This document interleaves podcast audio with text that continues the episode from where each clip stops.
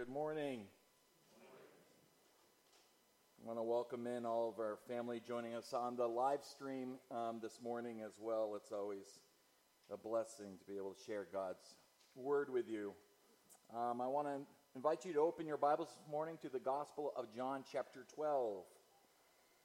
We've made it to John chapter 12.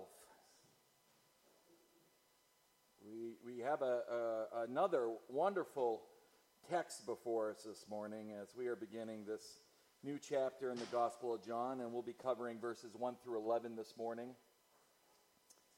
And uh, I want to begin by first reading our passage, and then um, we can go verse by verse and discuss it. So let's begin in John chapter 12, verse 1. This is the reading of God's holy and living word. It says, Six days before the Passover, Jesus therefore came to Bethany, where Lazarus was, whom Jesus had raised from the dead. So they gave a dinner for him there. Martha served, and Lazarus was one of those reclining with him at the table. Mary therefore took a pound of expensive ointment made of pure nard and anointed the feet of Jesus and wiped his feet with her hair. The house was filled with the fragrance of the perfume, but Judas Iscariot, one of his disciples, he who was about to betray him, said, Why was this ointment not sold for 300 denarii and given to the poor? He said this not because he cared about the poor, but because he was a thief, and having charge of the money bag, he used to help himself to what was put into it. Therefore, Jesus said, Leave her alone, so that she may keep it for the day of my burial. For the poor you always have with you, but you do not always have me. When the large crowd of the Jews learned that Jesus was there, they came not only on account of him, but also to see Lazarus, whom he had raised from the dead. So the chief priests made plans to put Lazarus to death as well, because uh, on account of him, many of the Jews were going away and believing in Jesus. Um, we've now reached a turning point in John's gospel as the um, Jesus' public ministry has now finished. And from this chapter, chapter 12, and moving forward, John is going to hone in and focus on the final week of Jesus' life, death, burial, and resurrection. Ingrained in the Gospel of John are what I would say two overarching truths. And one of them is that you would believe. That you would believe. We are told in John chapter 20, verses 30 and 31 now, Jesus did many other signs in the presence of his disciples. Remember, the signs were miracles, which are not written in this book. Jesus did thousands of signs. John only picked these specific few, which are not written in this book. But these are written. The ones he put in are written so that you may believe that Jesus is the Christ, the Son of God, and that by believing you may have life in his name. The Gospel of John is often referred to the Gospel of belief or the Gospel of believing, as believe and believing are written nearly a hundred times in 21 chapters. And yet, the other overarching theme we see woven throughout the Gospel is unbelief. Unbelief. In John 1, verse 11, it said that he, Jesus, came to his own, and his own people did not receive him that by and large the Jewish people received them not. That though this is the gospel of belief, its setting mostly takes place in unbelieving Israel. And so we're often confronted with these intense scenes of division in John, as the Lord himself is very divisive. In fact, we witnessed this division yet again last week in our verses. Notice the division that occurred in between verse 45 and 46 of chapter 11. Verse 45 said, Many of the Jews who had come to visit Mary and had seen what Jesus did put their faith in him. They, they witnessed Jesus raise Lazarus a, a man who had been dead four days, back to life, and we see this group of people believe. But now look at verse 46. But some of them went to the Pharisees and told them what Jesus had done. So some believed in the Lord Jesus Christ right there on the spot, but some of them ran into the arms of the Pharisees, men who they knew were plotting to kill the Lord Jesus Christ. Like nobody else, the, the Lord Jesus Christ evokes this antithetical extreme of love and hate, um, devotion and rejection, worship and blasphemy, belief and unbelief. Christ always divides. He divides the sheep from the goats, the wheat from the tares, believers from unbelievers, the saved from the lost.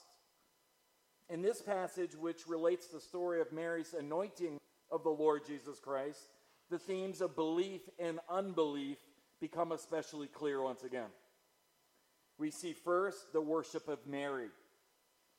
Mary, which embodies faith and love of the Lord Jesus Christ, followed by the cold, calculated, cynical response of Judas Iscariot, which embodies unbelief and the hatred of the Lord Jesus Christ. Judas represents not only unbelief, but he also represents a fraudulent belief, a false belief. Those who are looking to get just enough of Jesus in them to get something out of him. Today, this would be many confessing Christians who are in it so that they can have a better life. That Christianity or faith in Jesus Christ is all about health, wealth, and prosperity. These are the imposters that are on your TV sets, not because they love Jesus, not because they love the church, but because it's a great paying gig. They're businessmen who are selling Christ. Jesus calls them false prophets who come to you in sheep's clothing, but inwardly are ravenous wolves. In Judas, we see that not all who follow Jesus follow him for the right reasons. And Jesus has exposed this kind of hypocritical faith several times already in the Gospel of John. For example, we'll just look back quickly as we read John chapter 2 verse 23, which said, "Now when Jesus was in Jerusalem at the Passover during the feast, many believed in his name, observing his signs which he was doing." And if we were to end our reading uh, right there, we would think, "Praise God, there are people turning to faith in Christ." It says, "Many believed in his name." But notice what it says in verse 24. But Jesus, on his part, was not entrusting himself to them. Now, why would Jesus not entrust himself to them? We continue. For he knew all men, he knew what was in man. He knew what was in man. Jesus was saying, You are not seeking after me because your heart is full of me. You're moved only by what you can get from me. Very disturbing. Jesus knows the heart of man. He knew all men. He knew what the motives of men were. He knows what is in man. Now, did they believe that he was a miracle worker? Of course they did. Of course they, there was no denying the Lord's miraculous works. But that is not a faith that can save. They knew things about him, they did not know the Lord Jesus. And we saw the superficial faith again following that incredible miracle of the loaves and the fishes back in John chapter 6. As Jesus supernaturally fed thousands of people, possibly 15,000 men and women, that this should have been a, a clear sign that Jesus was no mere man, but rather, as they had claimed earlier in verse 14 of chapter 6, that surely this is the prophet who was to come that this was, in fact, the Messiah who was to come into the world, but instead of the people confessing Jesus as their Lord, we see the following day the people wake up and they realize, uh oh, Jesus has left us. And so they quickly jumped in their boats, and the scripture said that they went seeking after Jesus. And again, at this point in the story, we might be thinking, all right, this is it. They're seeking after Christ uh, this, this huge crowd is, is going to believe. Tens of thousands of them. But when they arrive, verse 26, Jesus said to them, Truly, truly, I say to you, you are seeking me not because you saw signs, but because you ate your fill of the loaves. Jesus was nothing more than a bread making machine to them. So again, we see Jesus saying, You are not seeking after me.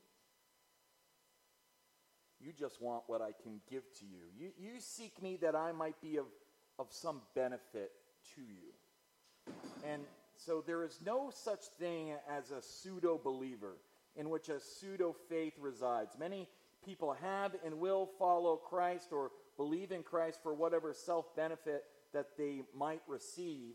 Their motive is impure, and they will inevitably turn from the truth as they abandon the truth of the gospel.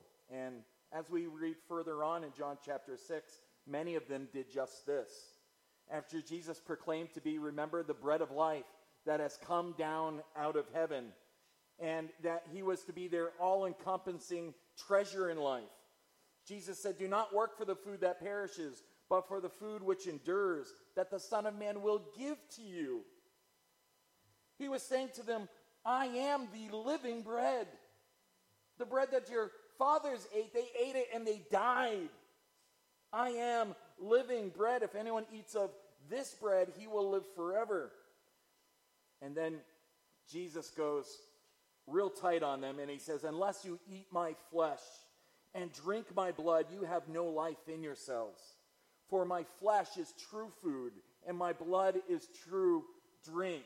He who eats my flesh and drinks my blood abides in me, and I in him. And what Jesus is saying is again is, is I will be your all consuming or not consumed at all.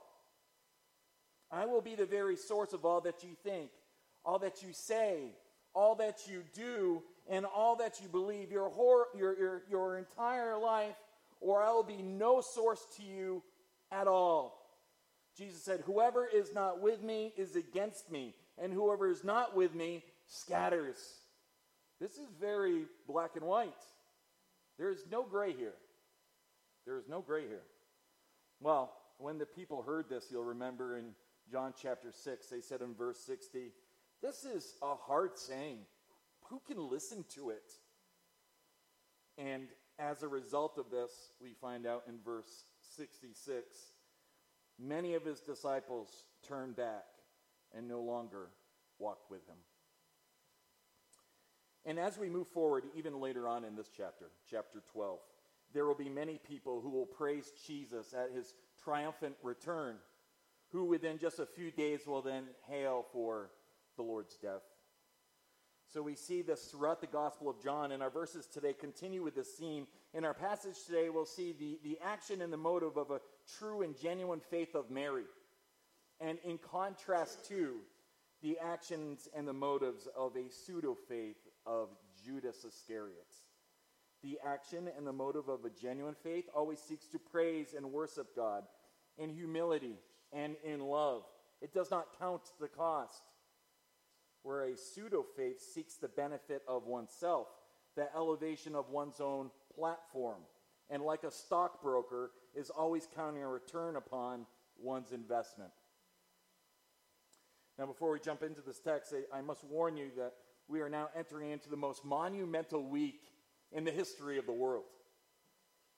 In John, we are now just six days away from the cross.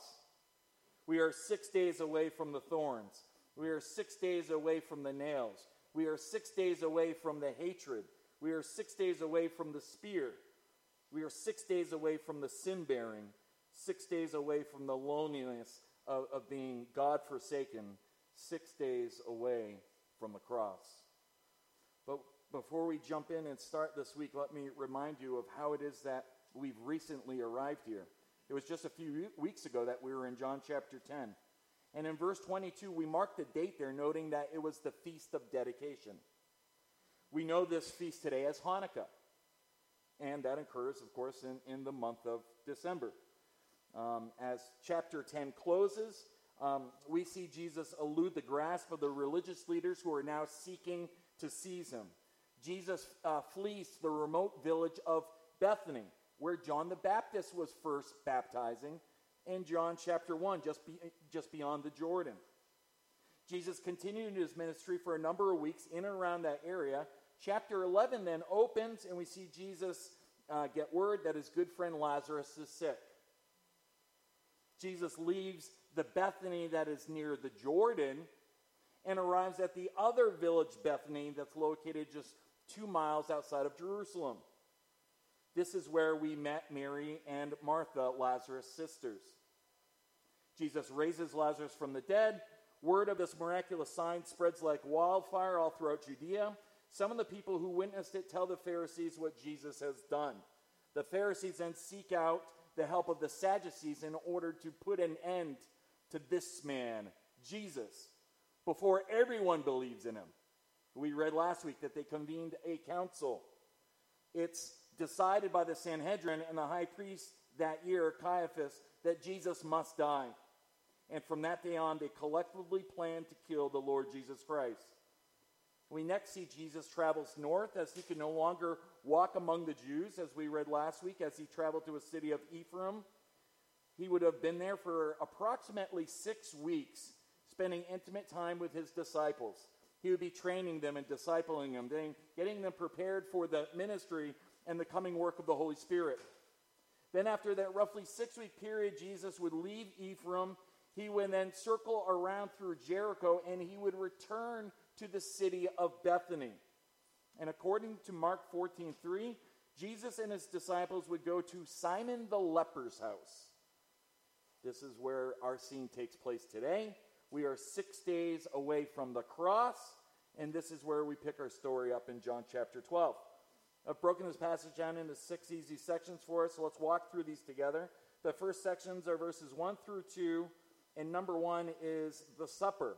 The scene opens with a, a celebratory supper. Let's check this out. Verse 1 reads Six days before the Passover, Jesus therefore came to Bethany, where Lazarus was, whom Jesus had raised from the dead. So just stop there for a moment as we get some of these interesting details down here. So Jesus is coming into the town of Bethany. This would have been Saturday, the, the, the final Sabbath before the Passover, six days away. And Lazarus by now has probably become quite the spectacle. Uh, no doubt he's become the talk of the town. All right? And to give us kind of greater clarity, John describes this as Bethany, where Lazarus was from. We have two Bethanys there. So, so he puts that in so we know, ah, this is the one close to Jerusalem. And this is a very bold move by the Lord Jesus Christ and his disciples. And I say that because if we go back just one verse prior to this one in John 11, verse uh, 57, it says, Now the chief priests and the Pharisees had given orders that if anyone knew where Jesus was, he should let him know so that they, they might arrest him. This is an arrest warrant. This is an arrest warrant for the Lord Jesus Christ. But rather than turning him in like some criminal, the Lord's friends in Bethany unashamedly organize a supper in his honor. The Lord Jesus is not concerned or worried that they may lay hold of him. No, he goes straight into the danger zone just two miles from the Holy Temple. And the very next day will be Palm Sunday when he would fulfill the Old Testament prophecy given it in Zechariah chapter 9, verse 9, when he would boldly enter Jerusalem triumphantly as its king, lowly riding on a colt, a fowl of a donkey. He is the Lord Jesus Christ who is sovereign over all things. He is not fearful of man or of the enemy or anyone who would try to oppose him. No, he will allow himself to be seized when it is his hour. And at that very moment that he's decreed, and not a moment sooner. It is the Lord Jesus Christ who then stares down the barrel of this bad news, and nothing shakes him, nothing worries him, for nothing will happen outside of his sovereign control and perfect will. And that alone should give us great peace and should inflame our trust in him. So, moving on to verse 2, verse 2 says So they gave a dinner for him there. Martha served, and Lazarus was one of those reclining with him at the table. So, as I mentioned earlier, we can follow the same story in Mark chapter 14 and in verse 3, and Matthew 26, verse 6, actually tells us that they're at Simon the leper's house. This is different than the account in Luke, which happens earlier. This is a, a different story. But John, Mark, and Matthew are telling the same story. This is at Simon the leper's house. We are told that Jesus, his disciples, as well as Mary, Martha, and Lazarus have all been invited to this supper. Um, though others were, were probably serving also, Mar- Martha's service on this occasion is primarily mentioned and directed at the Lord Jesus Christ and was commendable for two related reasons. One, it was motivated by a loving gratitude of him and also by a desire to generously honor him in the best way that she knew how. Martha was a doer. Martha loved to serve. We notice here that there's no rebuke here versus the other incident where the Lord rebuked her. Martha, Martha, Martha. Right? And, and like Martha, all Christians are to be engaged in selfless service. Jesus said, The greatest among you shall be your servant, and declared of himself, I am among you as the one who serves. The Son of Man did not come to be served, but to serve. Jesus will say in verse 26 of chapter 12 If anyone serves me, he must follow me. And where I am, there my servant will be also. If anyone serves me, the Father will honor him. Although it tends to be overshadowed by Mary's dramatic act of worship, Martha's humble service on this occasion was no less commendable and pleasing to the Lord Jesus. Let's talk about Simon um, for a second. He's known as Simon the leper, um, quite possibly, perhaps, because he was once a leper who was healed by the Lord Jesus Christ. Uh, leprosy was beyond the, the limited medical knowledge um, they had at the time. Um, it's safe to assume he's no longer a leper, or they would do as our government asks and keep to social distancing. They wouldn't be gathering at his home. Uh, so Simon the leper hosts a dinner. The Greek word used here for dinner or for supper is the word deipnon, and it means more than just a dinner or an evening meal, but rather a ceremonial meal or a banquet. It's the same word used in Mark 6:21 when describing King Herod's birthday banquet. It's also used in Luke 14:12 and the parable of the guest, and also in Luke 14:16 in the parable of the great supper when Jesus was referring to the heavenly banquet, a divine dinner ceremony. So this supper has been intentionally planned. It is being prepared to be a celebratory dinner for the Lord Jesus Christ. They no doubt wanted to show their love and their affection and their honor for all that the Lord Jesus had done for them. And can you imagine what dinner conversations would have been like? Uh, you have Simon, a man healed from leprosy. It, it, it, was considered a death sentence, certainly in society standards. Uh, you, you, were ceremonially unclean. Uh, in, in Leviticus 13, you were demanded to live outside of the camp and by yourself. This was not something to be messed around with. And years of sores and scabs instantly healed at the very word or touch of the Lord Jesus Christ. He was a man who was physically and spiritually made completely new in Christ Jesus. And then, of course, we have Lazarus, the man walking out of the grave with grave clothes still on, a man who had been laying in the cold, hard grave, dead, rotting, four days in the tomb. Did they share their experiences with the group? Lazarus, what happened during those four days? Uh, what was it like walking out of the tomb? Uh, did Lazarus even speak of it? Uh, we don't know. Uh, but the time had come to celebrate. And this was a celebration and a worship of the Lord Jesus Christ over this special supper. This was a special occasion. Let's move on to section number two and, uh, and the worship. The worship. In verse 3, we read about the worship as Mary anoints the Lord Jesus Christ. Verse 3 says, Mary therefore took a pound of expensive ointment made of pure nard and anointed the feet of Jesus and wiped his feet with her hair. The house was filled with the fragrance of the perfume. So Mary takes a pound of this oil by Roman standards or measurements. This would have been 12 ounces. Uh, a very large amount of a very costly perfume of pure nard. Um, nard was a fragrant oil, and this was extracted from the root and spike. Hence, some of your English translations might have spikenard. Um, it came from a small plant that was native to the mountains of northern India. Um, the high cost er, derived partly of the great distance then in which it had to be transported. Um, there were some cut varieties of this nard, but this was not one of them. John notes this is the expensive ointment made from pure nard.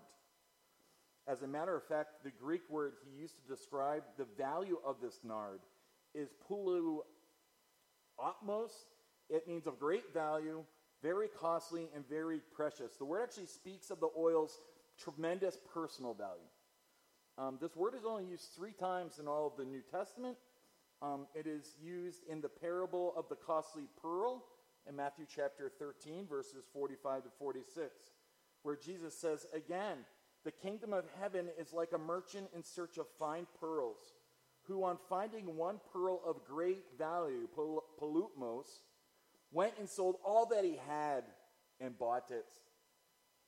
This word is also used in 1 Peter uh, chapter 1 in verse 7, where it says, So that the proof of your faith, being more precious, polutmos, than gold, which is perishable, even though tested by fire, may be found to result in praise and glory and honor at the revelation of Jesus Christ. Amen, indeed. So, this was not only a very rare, extremely expensive oil and perfume, but this was very precious to Mary. It is very likely that it carried a, a value, a sentimental value to it, possibly of that of through an inheritance or a special family heirloom to her. And Mary begins to anoint the Lord Jesus first on his head, as told in, in Matthew and Mark's gospel. But here in John's gospel, we're told in verse 3 that she also anointed the feet of Jesus and wiped his feet with her hair. And I might add that she did not use it sparingly. She busted it open because John adds the house was filled with the fragrance of the perfume. John's note that the fragrance filled the house is a kind of vivid detail we would expect an eyewitness to recall. It also testifies to the extravagance of M- uh, Mary's act of humble devotion and of worship. As Mary covers the Lord's feet in the oil in this most affectionate manner, she begins to wipe his feet with her own hair. She, she took her hair down, which was um, not recommended during this time. You only took your hair down in private with your husband. And we see the, the all out worship and vulnerability of Mary. And we once again see Mary at the Lord, at the Lord's feet. All three times we see Mary in the scriptures, Mary is at the Lord's feet. And in the greatest act of worship towards him, she's exhausting this very expensive and precious jar of oil and massaging the oil into the flesh of, of Christ's feet and literally using her hair to do so as she wipes it in and clean and dry. This is an overwhelming outpouring of emotion and devotion and love towards the Lord Jesus Christ. This is pure, sacrificial, unadulterated worship of the Lord Jesus. And it doesn't go unnoticed. In fact, the Lord loves her back and declares this noble act of worship be spoken as a memorial to her. This is amazing. If you were to read in uh, Matthew's version, Jesus says of Mary in Matthew chapter 26, verse 13, Truly I say to you, wherever this gospel is proclaimed, watch it, he's going to connect us to the gospel. Truly I say to you, wherever this gospel is proclaimed in the whole world, what she has done, speaking of Mary, will also be told in memory of her. Wow. The Lord honors those who honor him. We see that in 1 Samuel chapter 2 verse 30 as the Lord declares, "Far be it from me, for those who honor me I will honor, and those who despise me shall be lightly esteemed." This is the great honor of Mary as she demonstrates her heart's gratitude in anointing and worshiping sacrificially her Lord and Savior, Jesus Christ. This was the right action, and this was the right worship. That takes us to number three and the question. Enter Judas and the question of Mary's act of worship. Let's see what happens. Verses 4 and 5. But Judas Iscariot, enter Judas, one of his disciples, he who was about to betray him, said, Why was this ointment not sold for 300 denarii and given to the poor? The stunned silence that must have followed Mary's startling and unexpectedly act of worship is suddenly broken by this voice of a raised protest.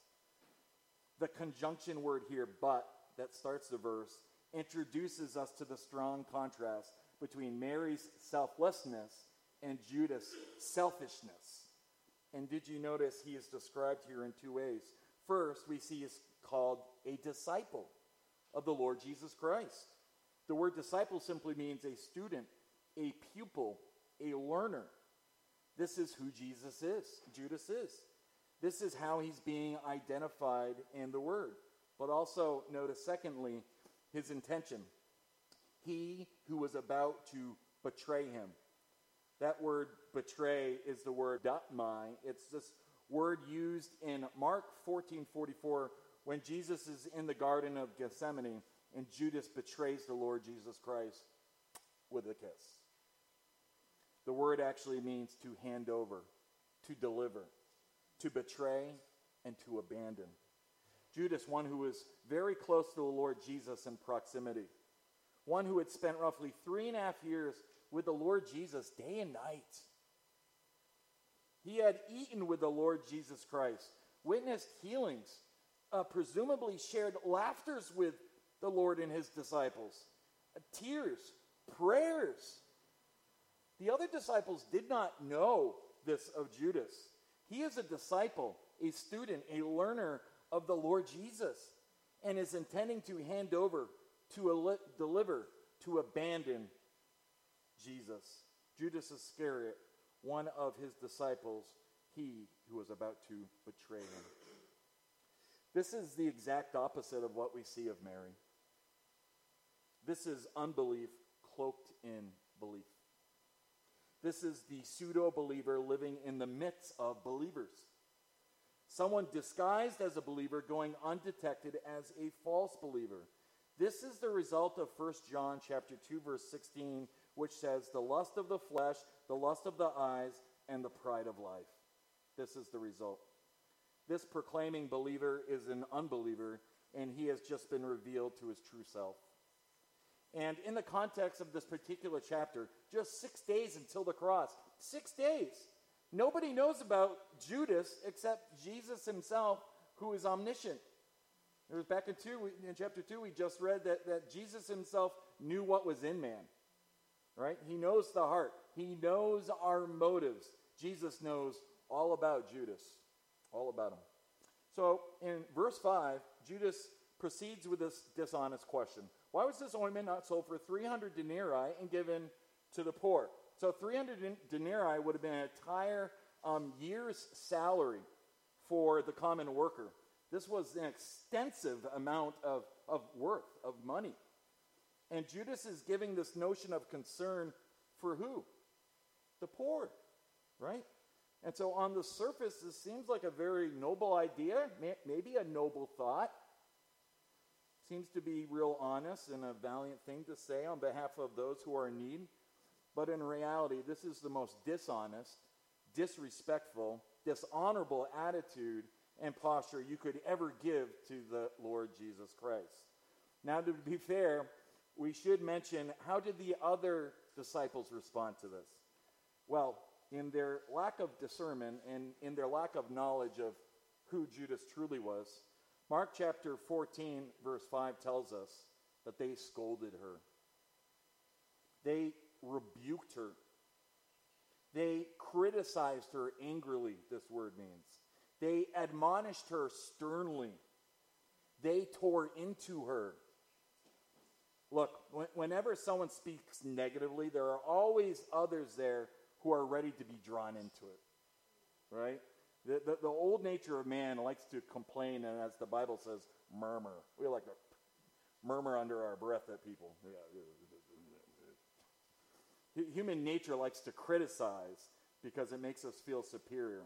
So be on guard against these tendencies that we still have. It's really Titus 3 2. Speak evil of no one, don't slander, avoid quarreling, be peaceable and gentle, showing humility to all men. So, Judas, uh, well, Judas wasn't about any of that. but, but what was his reason for leading and starting such a upheaval? Uh, let's look at that in our fourth section as the motive. This is the truth that is given to us in verse 6. It says, He, Judas, said this not because he cared about the poor, but because he was a thief. And having charge of the money bag, he used to help himself to what was put into it. Judas is described here as a thief, and so is the devil. Seeing that much money elude his grasp infuriated Judas. Judas, possibly disillusioned by the Lord's impending death, decided at least to get some financial compensation for the last three years he had wasted on the Lord Jesus. And because he was a thief, verse 6, and having charge of the money bag, he used to help himself to what was put into it. In other words, he used to steal. He was, uh, he's been stealing all along. He used to extract the money slowly in a very obscure way from the ministry of the Lord Jesus Christ. And the fact that it says Judas had charge of the money bag, this would have meant that Judas was probably the first treasurer of the Lord's church. The first treasurer of the Lord's church was a thief. He would have had the trust of the Lord Jesus and the other disciples. He would have been their most trusted man, their CFO, their public accountant to, to perceive the trust to, to have this responsibility. He would have been a he would have perceived himself to be very devoted, a very loyal, a very trustworthy man in order to have this kind of responsibility. But the first treasure treasure of the Lord's church turned out to be a thief. He put himself in a position to get the most benefit from the ministry of the Lord Jesus Christ, and not in a spiritual sense. Mary was at his feet. Judas was in the money bag. He was self benefiting, self in the self elevating sense. Mary's love for Jesus was a mystery and an embarrassment to Judas. Selfish people cannot comprehend the unselfish. That the native language of love was generosity, one writer said. It was something that Judas could not comprehend. 1 Corinthians 2, verse 14 says, The natural man does not receive the things of the Spirit of God, for they are foolishness to them, nor can he know them because they are spiritually discerned. That takes us to number five and the rebuke. The rebuke of the Lord Jesus. And as we see this in action, how the Lord is very protective, and he has a very firm response for his old friend Judas. Check this out in verse 7. Jesus said, Leave her alone so that she may keep it for the day of my burial. Wow. The Lord Jesus says, Leave her alone. He's saying, Stand down. He's calling off the dogs. In Mark um, 14, verse 6, the ESV translate, translates it a little more accurately. It uses the word trouble rather than bother, not to bother her. Jesus says, Leave her alone Why do you trouble her? And this word in the figurative sense means to hit, to strike a blow so hard that it seriously weakens or that seriously weakens and debil- or debilitates. This is a verbal assault from the 12 led by Judas on the pure worship and behavior of Mary. So, how does the Lord respond? With a very deliberate command back off, leave her alone. She has done a beautiful thing to me. This word beautiful in Mark 14 6 means an outward sign of an inward good, noble, honorable character, good and trustworthy. This is an attractive good. It's a good and motivates and should stir others to embrace true worship. How are we, as followers of the Lord Jesus Christ, supposed to worship? Jesus said in John 4, verse 23 through 24, The hour is coming and is now here when the true worshipers will worship the Father in spirit and in truth. For the Father is seeking such people to worship him. God is spirit, and those who worship him must worship in spirit and in truth. Yes, this is the, the ethical, moral, protective, and loving defense of Mary, who was worshiping in spirit and in truth. This is the result of genuine worship from a, a genuine believer with a genuine faith and love for the Lord Jesus. And at the end of verse 7, Jesus goes on to say, so that she may keep it for the day of my burial. Huh. Apparently, this kind of perfume was sometimes um, used in burials. As far as we can see from the context, Mary is doing this beautiful form of worship simply because she loves and values and appreciates the Lord Jesus Christ. That's it. But here our Lord connects what she did out of the expression of love to his burial. Did, did she know that? Was she doing this with the burial on her heart and on her mind? Jesus had said he was going to die. Um, was she prepared that when he did die to anoint him in, in this way and didn't want to wait until the end because she didn't know whether or not she could be there or not? Um, how was it going to happen? When was it going to happen? Was she anointing him beforehand while he was alive to express the, the lavish nature of her love because she was afraid that she wouldn't have time to do it at the end? We don't know that. Did, did she think about that? I, I don't know. I tend to think so. We don't know. But that Jesus interpreted what she did as anointing him for his day of burial speaks highly to that. And by saying that Jesus declares that he will die and that he will be buried, it's, it's possible. In Matthew's account, Jesus said this in, in Matthew 26, verse 12 In pouring this ointment on my body, she has done it to prepare me for burial. It's really interesting. Did, did she know she was preparing the Lord? Um, we don't know. She doesn't say anything. But Jesus said, In pouring this ointment on my body, she has done it to prepare me for burial. Sounds to me the Lord Jesus thinks that that's what she was doing. In Mark's account, in Mark uh, 14, verse 8, Jesus said, She has done what she could she has anointed my body beforehand for burial. So Jesus sees in this the symbol of the reality of his coming death and burial and, and the love and the anointing of Mary. Just this, what a beautiful thing that this becomes. And, and then that's not all. Back to John chapter 12, verse 8. Jesus continues, For the poor you will always have. Um, oh, did I skip that? Yeah, there we go. Um, For the poor you, you always have with you, but you do not always have me. Wow. Um, simply what Jesus is saying there is, is you will have many opportunities to, to give heed to the poor. And certainly the disciples have been doing this. Um, but you will not always have me. We see here Jesus accepts this beautiful act of worship from Mary and he uses it to teach his disciples what the greatest form of worship is the, the humble, lowly, personal worship to God. That's what we should all desire is to, to, to yearn to worship our Lord in spirit and in truth.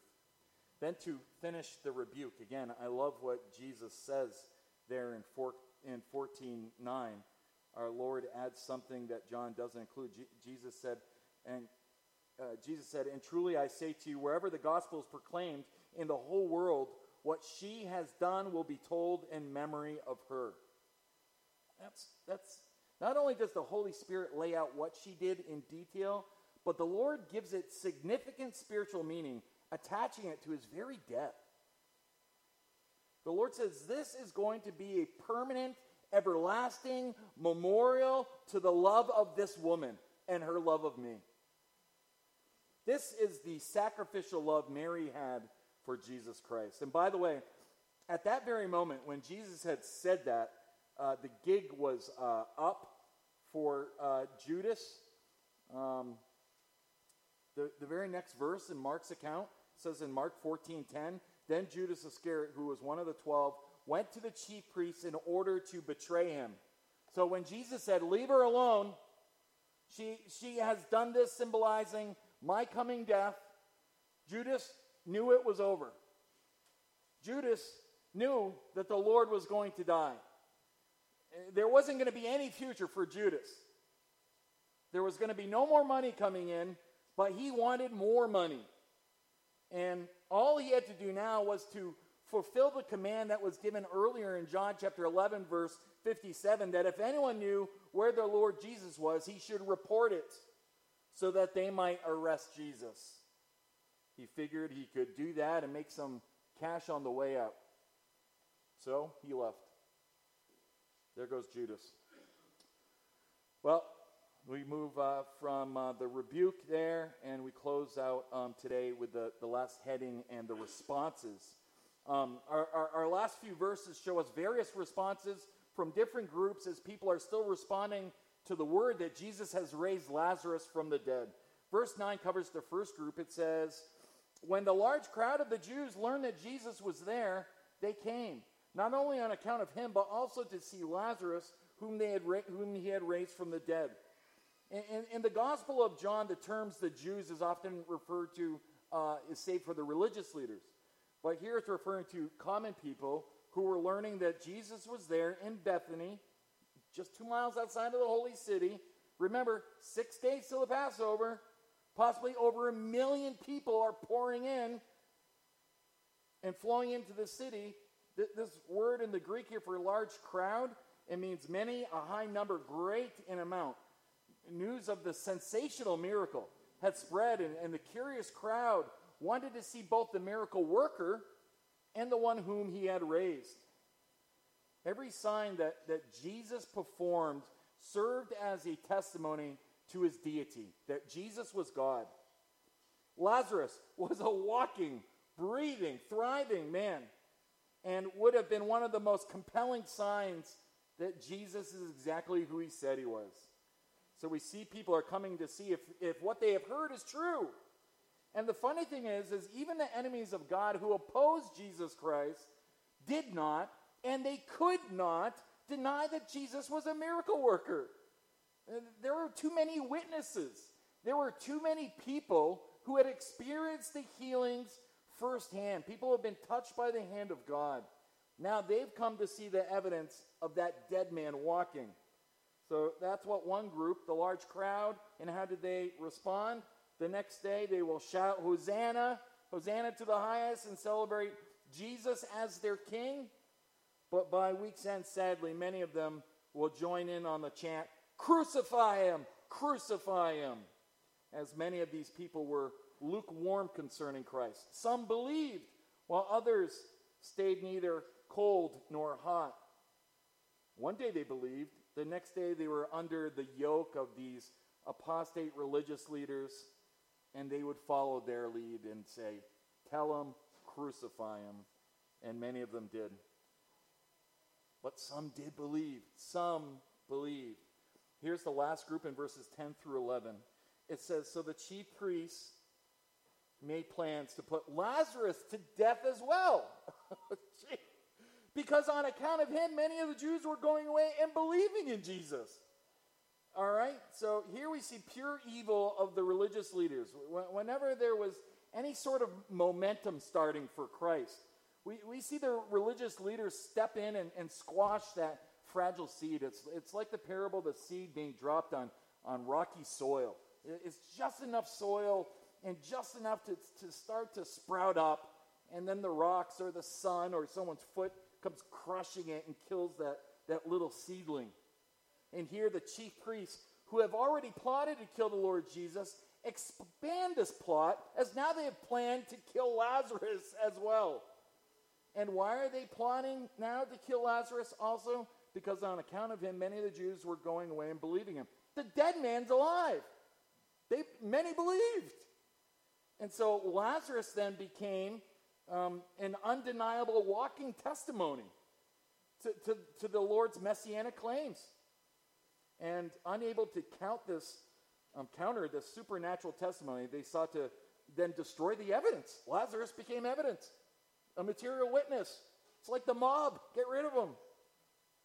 Proverbs 6, verses 16 to 18 has much to say about these religious leaders. These are six things that the Lord hates, seven that are abomination to him haughty eyes, a lying tongue, and a hand that shed innocent blood, a heart that devises wicked plans, and feet that make haste to run to evil. Um, Proverbs 1, verse 18. But they lie in wait for their own blood, they ambush their own lives. These were self centered, sinful, blind guides leading the blind. And they do not know that they are laying waste to their own lives. And that their worship of themselves rather than God will be their great demise. But why? Why do they fear? Why do they fear in the Lord Jesus Christ? Well, verse 11 told us why. Because on the account of Lazarus, many of the Jews were going away and believing in Jesus. They were witnessing that shift that spiritual shift. This crowd of people were, were going away from them and starting to believe in the Lord Jesus Christ. And then there's your great divide. Once again, that there would be some who truly believed, who came to Jesus by true saving faith. And then there would be these, like the religious leaders and like Judas Iscariot, who had never had genuine saving faith, but rather had always claimed allegiance to God for whatever self benefit that they could get. This is the pseudo faith in order to receive popularity or power or acceptance or wealth or control or status. Jesus asks us, Why are we here? Why are we here? Is our faith self seeking like Judas or is it sacrificial like Mary's? A genuine faith seeks to worship God like Mary did in all humility, pouring out your very best for the Lord. Or do you have a faith that is self serving to serve some kind of self benefit to you? Is faith an empty proclamation to you that doesn't seek the giving of oneself, but rather the taking for oneself? I challenge us today as a church that we would have seasons of testings in our life, to see that our love for the Lord Jesus is living and that it's active and that it's genuine, that it is pure, unadulterated, and is driven by the motive of the cross. Christ and Christ crucified. That God so loved the world that while we were still sinners, Christ died for us. All have sinned and fall short of the glory of God, but being justified freely by his grace through the redemption that is in Christ Jesus, whom God set forth as a propitiation by his blood through faith to demonstrate his righteousness, because in his forbearance God passed over the sins previously committed to demonstrate at the present time his righteousness, that he might be just and the justifier of the one who has faith in Jesus Christ. That is Romans 3 23 through 26. So I lay that challenge out before you today, and I plead with you to take it to the Lord personally, because Christ alone is the only way, truly, that we can be saved. I want to invite you all to please stand. Um, there'll be leaders down front. Um, if you need the prayers of the church, our song of invitation is redeemed by the blood of the Lamb.